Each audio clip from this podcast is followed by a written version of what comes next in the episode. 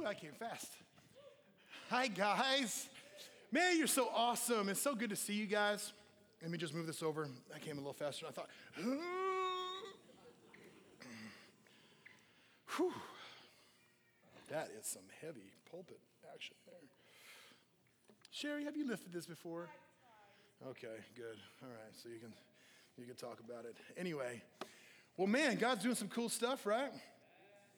Yeah, amen. Let me uh, let me get my notes out here just for a second. I, we're going to start a new series, and, and when I say series, it's not necessarily going to be. It's going to be just a, a group of messages here. We're going to talk about about equipping, what it means to equip the saints for the work of the ministry. Okay, so I want you to get your Bibles out real quick, and I want you to turn uh, very briefly to 1 Corinthians chapter 3, verse 11. All right, verse 11. Okay, verse, verse 11. My attempt today is I want to I want to I'm going to bring I'm going to put on my teacher hat a little bit and I'm going to bring a um, some understanding to a verse found in Ephesians chapter 4 that we like to that that culturally speaking church culture has deemed um, called the fivefold. Okay, does anybody know what that is? Just raise your hand real quick if you've ever heard that term before, the fivefold. Okay, the fivefold. All right, and so what that really kind of comes down to is just the fivefold organization ministry, what we're going to call the graces of the church.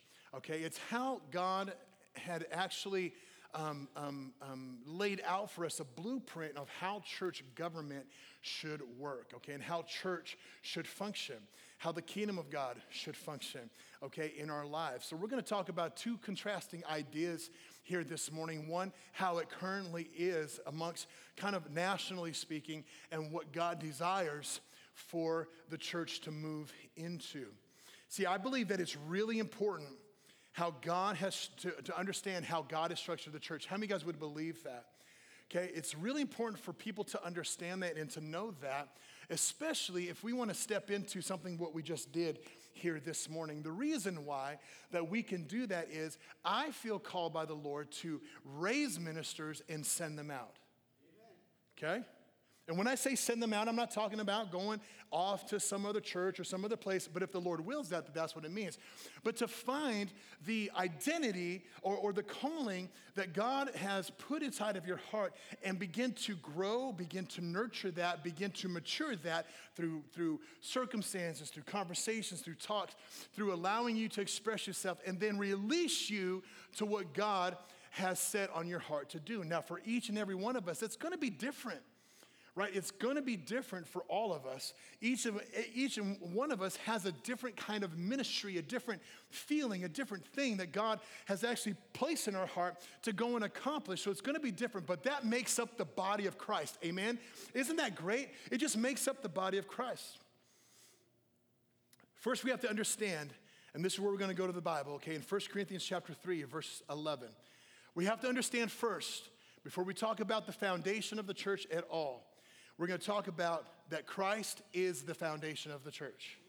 Amen? Amen?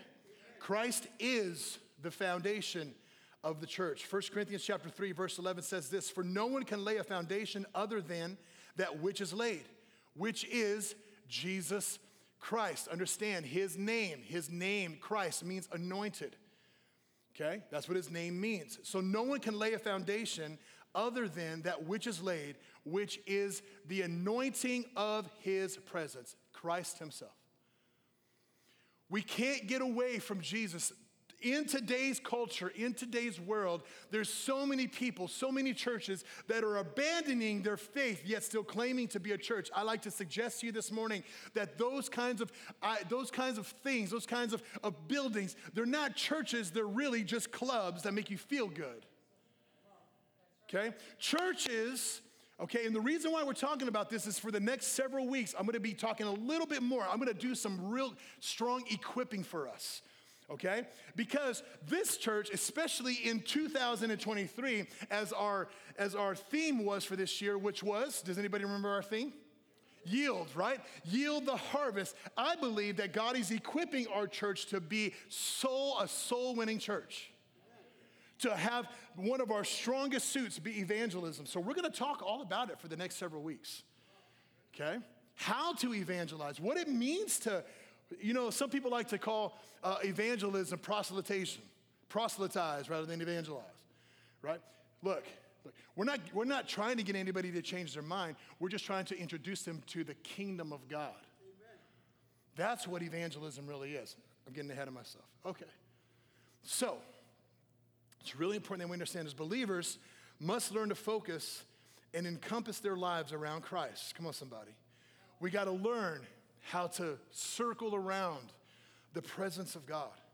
We have to learn to circle around His presence because it is the driving force behind who we are and what we do, especially here at River of Life. Everything we do is because of His presence. It is our mission statement. Our mission is to host the presence of God. That comes down to all kinds of facets, kind of different ideas of what that looks like. But our main purpose is I want when people come into church, when they step foot through the church and they come into a worship experience, I felt the presence of the Lord this morning during worship. I don't know if you did. But I want people to go, I feel different. what, what is it that I'm feeling, right? It's almost kind of like asking, what must I do to be saved? Okay? We want to introduce people to what the real presence of Jesus looks like, feels like, what it means. So we have an understanding that it's all about Him. In reality, churches have to keep the main thing the main thing. The main thing, the main thing. We are not a political church. Hear what I'm saying, okay? we, we, are not, we are not a political church. We are not a social justice church. Okay, we are not a church who's going to go and cry and go and do all these kinds of things against something. I'd rather be known for what we, what, what, what we love, what we appreciate the most, rather than what we're against okay? But our, I'm not saying we're not going to get involved. That's not what I'm saying. But what I'm saying is the main thing is Jesus, and we will always keep it about him. We'll always keep it about him. Despite what's happening in our world, despite what's happening in culture, I can get up here and talk about all kinds of crazy stuff. I mean, all we got to do is just turn on the news, right, for a little bit and just kind of ingest a little bit. We could talk about anything we want to, right? But it's not about that. And what's happening in churches today is we're making it more about that than we are about Jesus when that is not the shining light that the city on the hill can't be hidden on. It's Jesus is the city on the hill that can't be hidden. It can't be hidden. We need to let that light shine before men. Okay? Not what we believe, not what our political stance is, but we need to let him shine. And how do we do that? The Bible says, if I be lifted up, then I will draw all men unto me. You know what I know? The first thing about evangelism is lifting up the name of Jesus. That's why we stress worship here. Not because we want to sound good, not because we're throwing on a great concert for you, it's because we want to emphasize if he be lifted up, he will be the one to draw all men unto us, unto himself, not even us, but unto himself. I say this all the time church is not an organization, but it is an organism. Amen? Church is not an organization, it is an organism. The church is full of life, twists, growth. The church is full of death. It's how the church continues to move. It's how the church continues to advance. It's how, the, it's, it's, it's how the church doesn't really adapt to culture but creates its own. Why? Because we're full of life. And when the Bible says this, that I will give you life so you can have it to the fullest, it's not just talking about your personal life, although it is, it's talking about a church's life. The church's life and have it to the fullest, to be abundant in all that we do. Amen? In the church, for us to be truly effective, we have to move. Listen to me, now I'm getting into it. It's from revolution to reformation. We have to move to a place called reformation. In your own personal hearts, you have to move to reformation. Reformation, the definition of reformation is to improve a law or an institution by correcting abuses. We have to move from Reformation, move to Reformation. When you're a reformer or when we're moving into Reformation, there's a few questions I get asked. Here's a few of the questions that I ask myself, and maybe you ask yourselves the same questions, but make no mistake about it, we're asking this about our church. Why are we doing what we're doing? When you're a reformer, you ask these questions Why are you doing what you do? do you realize what you're adding is not working? Everything you've established in your traditions needs to change. oh no, not change. You ask yourself the question, I ask myself this question what am I going to do about it? True people that are reformers, true reformers, right, ask these, these tough questions about what's going on. And the answer is pretty simple is that we're going to have to create something we've never seen before. And when reformation is complete, it brings transformation. When reformation is complete, transformation is the only outcome for reformation to happen. So, what's transformation? Transformation is a thorough or dramatic change in the form of appearance. It's a transforming. It's a transformation. Now, in general, and let me just see your hands if this is you, okay? Not so we can shame you, but um, I'm teasing, I'm teasing. In general, people don't like change. How many of you guys just really like change, right? You just, I just, I just love change, right? Generally speaking, most people don't like change, okay? I went back to a church that I used to pastor in over 20 years ago, and the walls are still painted the same exact color. I even think the tambourine that we used to play with is still in the same exact space. You know how they say how you, how you need to move a piano off or move an organ off the, off the uh, stage? You move it one inch at a time, right? People just in general don't like change. We don't like to, we don't like to do something. I've got a routine. Amen. Wake up in the morning, get my coffee, read my Bible, pray, look at Facebook. Sorry, everybody. I look at social media, right? And and and and and, and that's what I do, right? Make some text messages, throw some emails together, and then start my day. Right? We have routines, we have things like that. And sometimes change is really difficult. Change is really hard, especially when it comes to church. By nature, Listen to this, you'll love this. By nature, most of you sit in the same seat every Sunday. You don't even know it. Right? We're, we're trying to create a thing here at the church called section hosts. If you, if you would like to be a section host, all you have to do is make sure you're hosting your section because the same exact people are going to sit in that section every Sunday. Right? Every Sunday. Every now and then, this is why I love April and Ryan because they used to sit over there, but now they're going bling, bling, bling, bling, bling, bling all over the place. I'm like, sit in the same spot so I can look at you. God is never changing, amen? He's never changing, but God is always moving. He's always moving, which in return always feels like change. but he's never changing. But the one thing that God is always doing is moving. Is why our church at this very moment in this time is called River of Life. Why? Because there's a river is moving, right? The only way a river becomes stagnant is when it goes into a pond and there's no movement. Okay? It goes into a body of water where there's no movement anymore. Movement requires us to change. It does not require God to change. And if we don't move, then that's why and that's how we become stagnant in our walk with God. Some of us, some of us, including myself at some points, some of us have been in the same exact spot spiritually that we've been for the last 20 years. I would like to suggest to you this morning that maybe, maybe you're not really walking with God like you think you're walking with God if you haven't changed. If there hasn't been some type of transformation in your life and in your heart, maybe we're not as close to the Father as we think we're close to Him. Maybe we've been thinking, oh, that's okay, or we brought some justification to how we feel about certain things when God begins to press us, right? He begins to press begins to press us, and then, and then so that way new wine can come out, but we're resistant to the new wine. So we say, No, thank you, God. We actually go, Get thee behind me, devil, right? And it's not even the devil doing that, it's God pressing you so that way you can transform. God is a transformative God.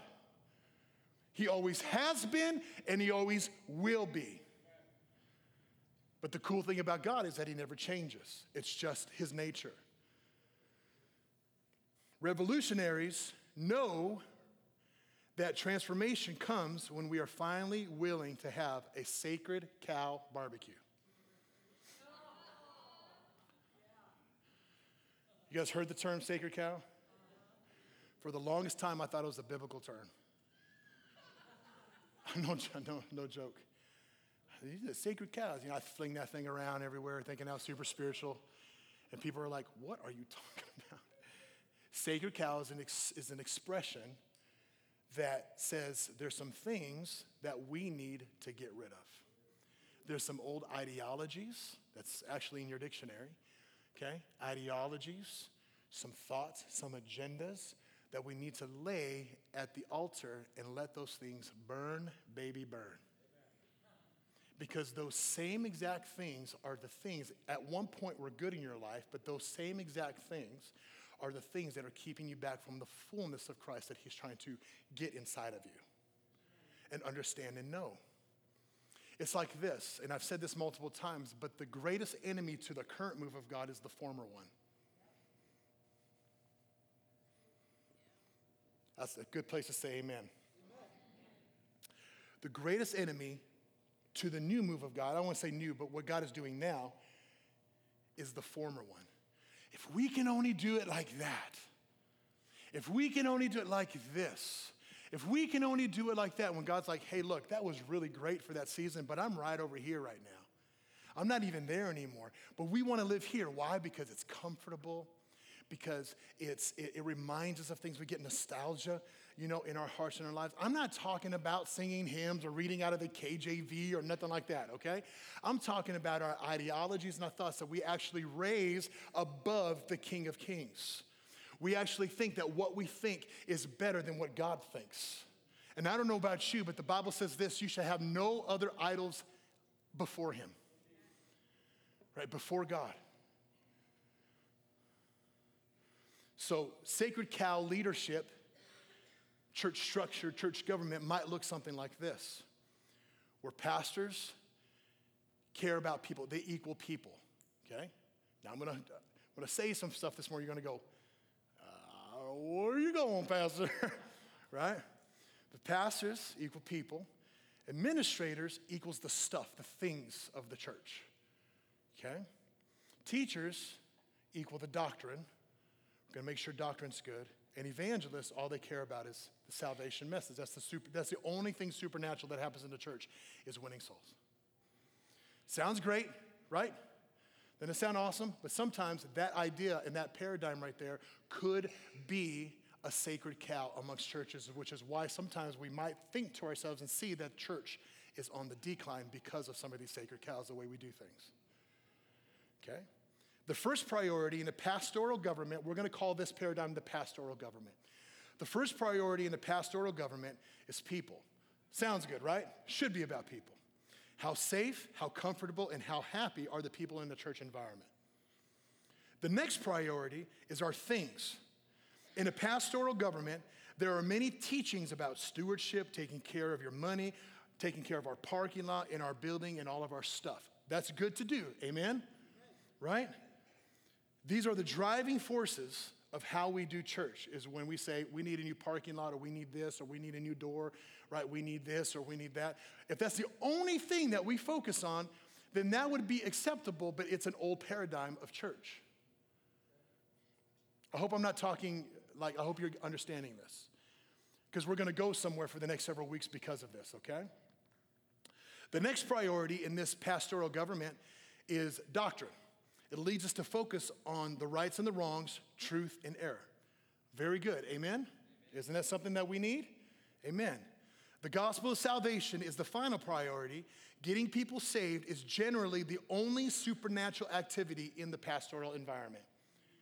It's the only thing that happens in that environment. I don't know about you, man, but I want to see people get healed. Last week we had somebody get healed right over here, over here of a shoulder. We had all kinds of people getting healed, touched, and delivered. Man, God is on the move Amen.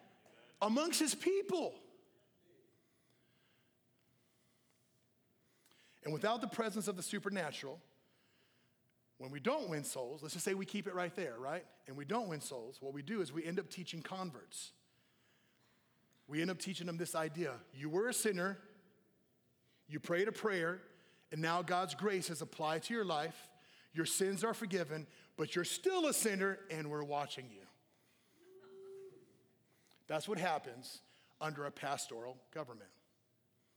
Okay? And such core values create an environment centered upon the things that can be proved and controlled. A river cannot be controlled. With that driving force of each current, it makes the it creates the banks for it to fall under. Okay? And I think what God is doing right now, and I'm speaking prophetically, I think what God is doing right now in this season and in this hour is God is preparing a church to be uncontrollable. Now, I'm not talking about how we don't need to be under leadership or under, uh, under all these kinds of things, under authority, but what I'm talking about is God is raising up people like these people that we pray for this morning and beyond to say, I just want to go and advance the kingdom of God everywhere I go.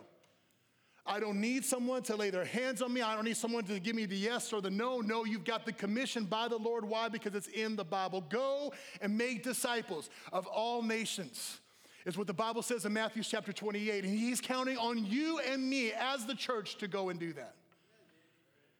He's not counting on me as the pastor of the church to do that. Come on, somebody. He's counting on you. He's asking you. He's saying, Will you go and make disciples? Will you be the one to go and do the things? Will you be the one to advance the kingdom of God? Well, we'll just wait for Pastor Jay because that's what he gets paid to do. That's the pastoral government ideology. Slap that sucker on a barbecue grill, add some, add some flavor on it, and let's get rid of it. You're the minister. You're the missionary. You're the one that goes into the world. You have access to people I'll never have access to. And if the only thing you can do is bring them into the church, then do that. Praise God. I'd be more than happy to minister to them. But let me tell you, God has commissioned you to do it. Amen? Amen? How else will the kingdom of God advance if we don't do it ourselves? That's a good word, Pastor Jake. Thanks, man. Ephesians chapter 4, verse 11 through 13. It's on the back screen. Okay? And for time's sake, I'm just going to read it. Ephesians chapter 4, verse 11 through 13 says this. And he gave, some translations say this, this one doesn't. He gave first, he gave some, he gave the church the apostles, the prophets, the evangelists, the shepherds, which are pastors, and teachers to do what? To equip the saints for the work of ministry. We're not talking about working at a church. Understand this. Working at a church is not the work of the ministry. I'm not saying that it's not, but so many people have this sacred cow ideology to say, if I work at the church, then I can be a ministry. No, absolutely not. When you go to your doctor's office, when you go, uh, when you go work at Chick fil A, wherever it is, you are in ministry.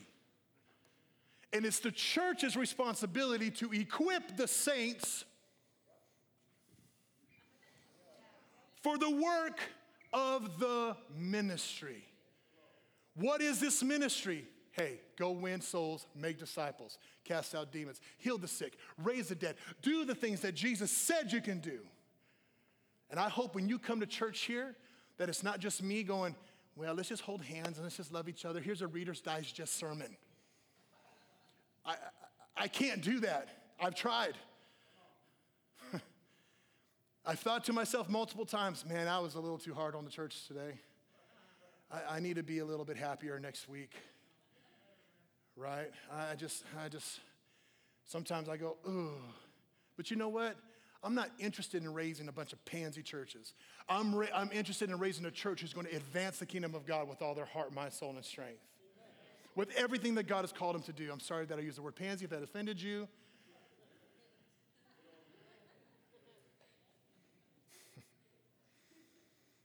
I love you. I feel so good with you, I can say that. Okay, moving on. Ephesians chapter 4, verse 11 through 13. And he gave the apostles, the prophets, the evangelists, the shepherds, and teachers to equip the saints for the work of the ministry, for building up the body of Christ until we all attain to the unity of the faith. How many guys, all churches are in unity right now? Nope. Okay, so we got some work to do, right? So that means we need apostles, prophets, pastors, teachers, and evangelists to do and equip until we can attain unity in the church. And in, in understanding the knowledge of the Son of God, keep going, to mature manhood, to the measure of the stature of the fullness of Christ. Now, according to this scripture, if we went in order, which I don't think we should, but we're gonna just, we're just gonna say we're going to, okay? According to the scripture, if we went in order to the scripture, we can see that most churches are out of order. Because most churches are ran with the pastoral government. We value the pastor, but, but deflect the apostle and the prophet. We say the apostle and the prophet, we don't understand. Even some believers say this the apostles died when all the apostles died in the, in the New Testament. Okay? I want you to know that that's not true. Why? Because that's not biblical. What we've done, and see, these people who say this say, we'll never do anything extra biblical. Well, you just did. Okay? If we went in order, we would see that most churches are operating just pastor, administrator, and teacher only with the three gifts. But let me tell you, when you only have the three and you don't have the full hand, you can't make an impact. Because you've got the apostle, come on, somebody. You've got the prophet, who's the pointer. You've got the evangelist, it's the longest finger because it reaches the furthest. You've got the, you've, I'll put it on this hand. You've got the pastor because the pastor is the shepherd. He's married to the church. It's your Mary finger, right? Your ring finger. Then you've got the, you've got the, the, the teacher, right? The teacher is the littlest because it cares about the details of what's being taught, right? When all of these are in operation in a body like ours, right, what we do is we make an impact. But if one is out or if two is out, the church becomes anemic and can no longer function correctly. We need all five to work together for the completion of the church body to equip the saints to do the work that God has called them to do. We don't get this that we just did up here without having a structure like that within our church. Where we go, you know what? You're gonna make some bad mistakes. But praise God, at least you're making mistakes and not being afraid to go out and step out and have a little bit of faith. Hmm. And it's important that we include all the graces together in this church paradigm. I love lions, not lying. I like lions. Roar, lions. Ever got me? I like lions. I have, one, I, have, I have two paintings up in my office of lions. And I love lions. I love studying about lions. And in this thing called the lion life, we'll just call it the lion life, okay? Not, not the lying life. You guys with me? The lion life, the roar life, okay? A new lion, listen to me, a new lion would defeat the old lion for their pride. After the new lion defeated the old lion, the new lion ate all the bloodline, ate all the cubs of that old lion. Thus, it put all the females into heat. So the new leader the new lion could breed an entire new bloodline. Nature is brutal. Isn't that brutal here? But that's what happens when old paradigm meets biblical paradigm of church. We need to cut everything out that we once knew about how church was. Because if we're going to see the church move forward and succeed, 30, 20, 40 years from now, if God, God doesn't show up, which according to Gary, it's happening in a couple of days, that, no, I'm just playing. Gary, where are you at, Gary? Where's Gary? Gary, I'm just messing with you, man. It, it's, it's, it's, it's, yeah, 2030, right? Somewhere in there? Okay.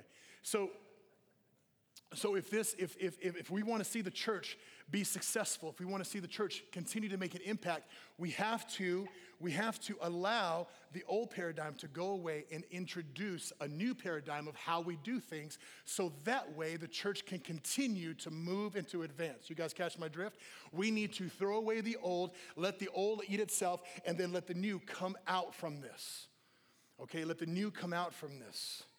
So here's what a biblical church government looks like according to the Word of God.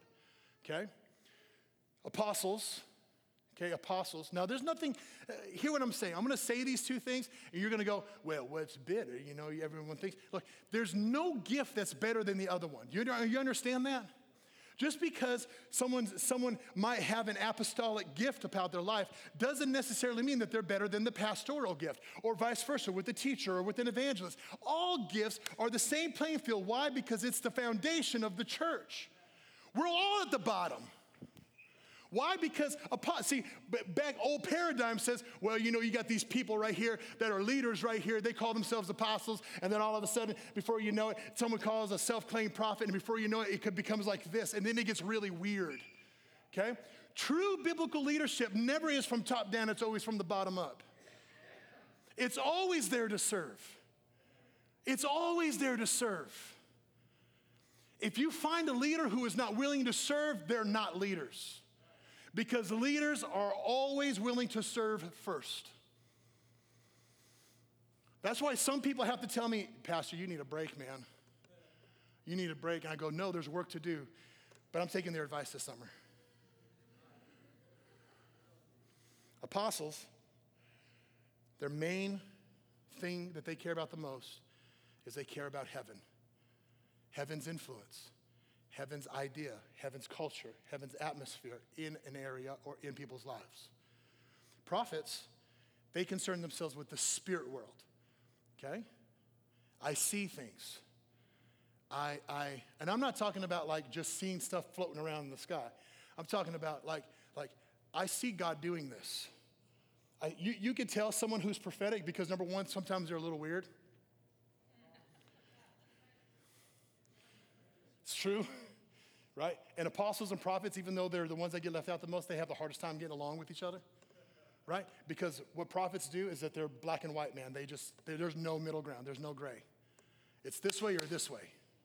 The apostle has to come in and go, hey, you know, there's room for everybody, man. Don't worry about it. We all need to experience Jesus. The prophet's like, no, no, it's not how it's going to be, right? The prophets, they see stuff and they incite movement within a church body. That's what pro- prophets do.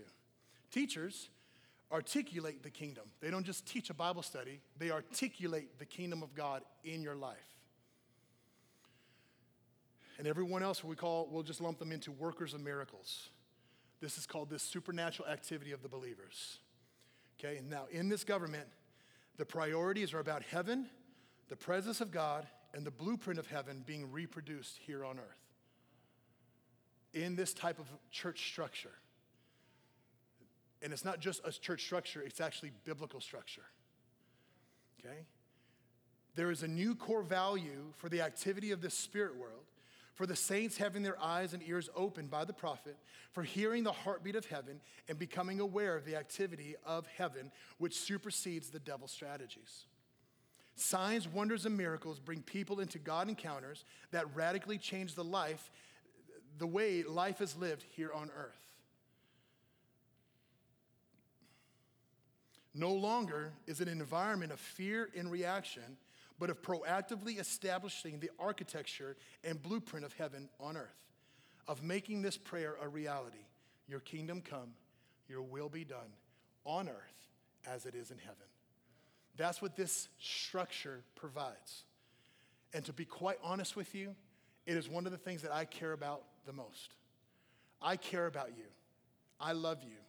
I will do anything that I can do as your pastor. But I want you to know that I care more, mostly about heaven's influence in our church. I care about what God is saying, and I care about doing what He's saying. Because when I get to heaven, it's not going to be how many people did you have in your church. It's going to be what did you do with my son? What did you do with the obedience that I've given you? What did you do with that? I'm going to be judged on that. Right? Some people, uh, some people think this well done, good and faithful servant. Okay? We like to look at that and go, finally made it. Well done, good and faithful. You didn't give in. Praise the Lord, you made it. Look, let me just let me encourage you with something that that's not all that it means. Because in order to be faithful, you have to be faithful to obedience to what he's speaking to you to do right now in your life. So that way, when we get to heaven, you and I will be judged the same exact way. And we will both hear, Well done, good and faithful to the calling of God while on earth that you did that I put in your heart to do. Well done, good and faithful servant. Come now, let's rest. Thank God we get to rest in heaven. You know, some people like to say, it's not going to be clouds and people sitting on clouds. I want to think it is. It's not going to be, but I just want to believe it. Now, we don't have time to talk about each gift and give you their personalities apostle, prophet, pastor, teacher, evangelist. We don't have time to do that. So I want to, I want to read a story to you here that will define and kind of give you an idea of how each gift works in a church, okay? So I want you to picture with me, you just rolled up to a car accident, okay? You guys with me? You tracking with me? You just drove up and you just witnessed a car accident all right? And and and there it is. There's people everywhere. There's some there's some things going on. There's a lot of chaos going on. Here's how the five gifts of the word of god these five graces that we're talking about here's how they would react and how they would respond in this moment. You guys with me? Okay. So the pastor is the first one out of the car. He scrambles to assess the situation and begins a triage approach in applying first aid to injured victims he gathers blankets, jackets, water, and anything else he can find to try to comfort them. He surveys the situation to see if anything is threatening the safety both of those who are receiving care and those who have been drawn to the scene of the accident. He talks with each person to find out his or her name, marital status, and whether he or she has children. he gathers vital sign, uh, vital sign information and any available emergency contact information in order to help the emergency response team when they arrive. He brings a sense of calm to the situation, and each person there feels a genuine feeling of care, connection to the pastor. He wonders whether he should have been a doctor. This is a pastoral influence on the scene of an accident. Now, generally speaking, most churches love pastors if they have a pastoral gift. Why? Because pastors make you feel good. Okay? It's okay, sweetie. Everything's going to be okay. I love you. all right. And then, you know, 20 years down the road, they're going, it's okay, sweetie, I love you. It's all right. And you're still dealing with the same problem. The teacher is next on the scene. He studies the situation in order to figure out what caused the accident. He steps back, notices the patterns of the skid marks and the distance each car moved before and after the impact and estimates the speed of each car moved before and after the impact, and estimates the speed of each car at the point of impact. Drawing from his deep knowledge of the driver's manual and traffic laws, he develops a theory about who was at fault. His conclusion is that overall, drivers need more training and will most likely benefit from mandatory classes and continuing education requirements. How many of you guys think that way? Right? How many of you guys would define yourself as, yeah, I would, I think that that's it. We, teachers, right? They're important. The evangelist arrives on the scene and asks everyone uh, lying in a safe, comfortable place, thanks to the pastor, if you were to die as a result of your injuries, do you know where you would go to heaven? Would you go to heaven or hell? Right? He then notices that there's a large gathering of bystanders and people in their cars who have pulled over to watch. He begins to address the larger crowd with the same question. There are no guarantees that you will make it home safely. do you know where you're going to go, heaven or hell? People give their hearts to the Lord right there on the side of the road. He explains to all the new believers that the greatest gift you can ever do to someone else is the gift of salvation. He trains them to lead others to Christ and prays for the baptism of the Holy Spirit to come upon them. Afterward, he says, This was great, and decides to go purchase a police scanner. And when he gets back to town, and he says, I'm going to listen in to see what other souls I can go save, okay? That's an evangelist. That's how evangelists would operate on the scene of an accident. Now, the prophet the prophet knew this was going to happen because he had a dream about it the previous night. Because everyone in the dream had survived the accident. He rebukes the spirit of death and declares with great faith and unction that all shall live and none shall die. He proclaims that there are angels surrounding the scene of the accident and prays that the eyes of all the people's hearts will be open to the Spirit. Then he walks around and starts to call the destiny out in various people. He releases a spirit of revelation within the group. And finally, quite naturally, he begins to ask around to find out who's in charge at the scene. When he discovers the, the one in charge, he discerns whether this is God's chosen leader or not. Or if he finds that no one's in charge, he will appoint a leader. Okay? That's the prophet. Lastly, the apostle. The apostle prays for the injured. He invites the supernatural healing touch of God's of God into the scene. He begins to tell testimonies of when he has been on the scene of car accidents and witnessed the power of God manifest itself in those situations. The faith level of the people begins to rise. He then asks if anyone can feel heat in his or her hands. He puts those who raise their hands to work praying for others to be healed. He demonstrates to all who are near that the kingdom of heaven is at hand. He opens a school for those who arrive at the car accident scenes and sends them all over the world to do signs and wonders. Okay? That's how an apostle would act. And all of these descriptions, what they do is they invite us into an apostolic environment a leadership structure where no one gift is better than the other, but each have their own lanes to get to the highway, which is this highway is the kingdom of God. You can play some music back there, Stephen. The church, the church, listen, the church is to lead. We're supposed to be leaders in bringing more freedom to earth. Would you agree with that statement? That's what we're about, is to bringing more freedom, to let people experience God's freedom while here on earth. Heaven is begging to invade the prison so many, so many people live in, whether it is depression, pain, disease, or fear. Can you play some instrumental music? Pain or fear. Right? We're, we're, we're the church, and God is begging us to be released through us to go do the work of the ministry. Our role, and then I'm done, our role is to eliminate those things in our lives, homes and church communities, so we can lead others to the peace, joy, freedom, and love we found for ourselves. So you might ask yourself, why is this conversation so important? Why is this important to understand? Well, number one, understanding, number one, understanding our church and the way we operate will give you the opportunity to step into what God has for you. If you understand River of Life and how we operate, because I want you to know that we try our best and still working on an apostolic government, an apostolic leadership structure, an apostolic feel in the church.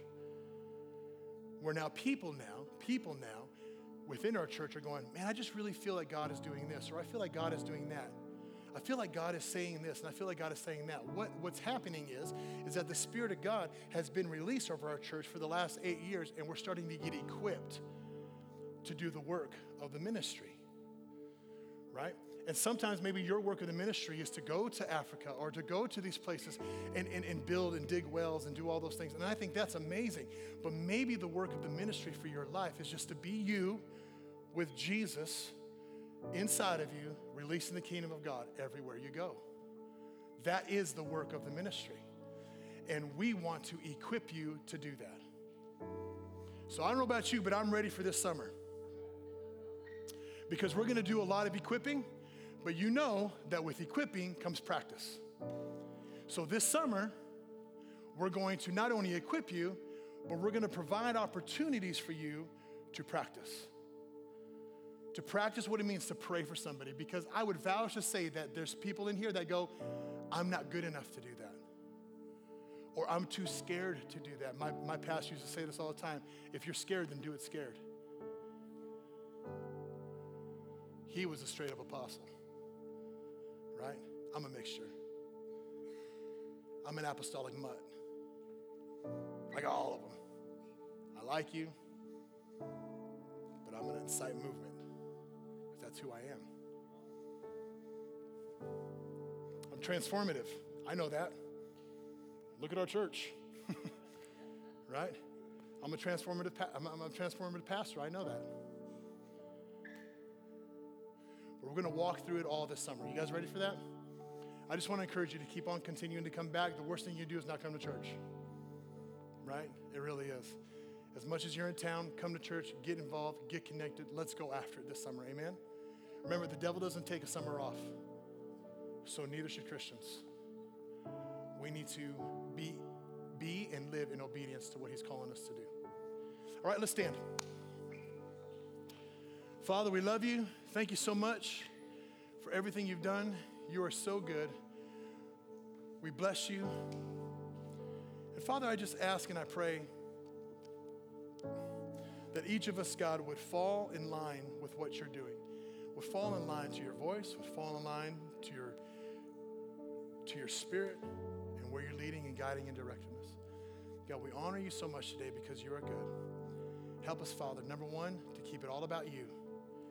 God, and number two, help us to love through it all. God, we thank you. We honor you. In Jesus' name, amen. Come on up, Nicole. She's going to close us out here this morning. This is one of the examples I'm talking about, right? As we equip and we say, we say, we, we, we said to Nicole, Nicole, we think you got it. Didn't I say that to you? Yeah. Yeah, I said, I know, she's getting embarrassed.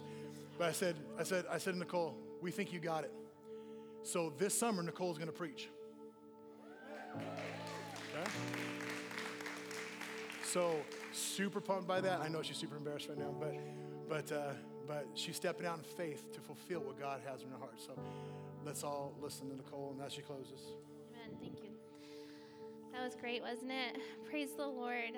Um, I'm so grateful for a church and a pastor who wants us to walk in our calling and purpose. Amen. Praise the Lord. Um, this morning, we would like to pray for you if you need prayer for anything. If maybe you're like, I don't know what my calling is, I don't know what my purpose is, I'm not sure um, what God wants me to do in the church or as a body, a part of the body of Christ. We want you to come forward. We want to pray for you. So I ask the uh, ministry team if you can come forward now. And if you would like prayer, please come up and pray with somebody. We love you, and we want to see you walk out your calling and purpose uh, for the kingdom of heaven, right? Amen. Lord Jesus, we thank you for today. We thank you for the blessings and all the things you've done for us, Lord. We thank you that you have a calling and a purpose and a plan for each of our lives. We thank you, Lord, that you are revealing that to us even today. In Jesus' mighty name.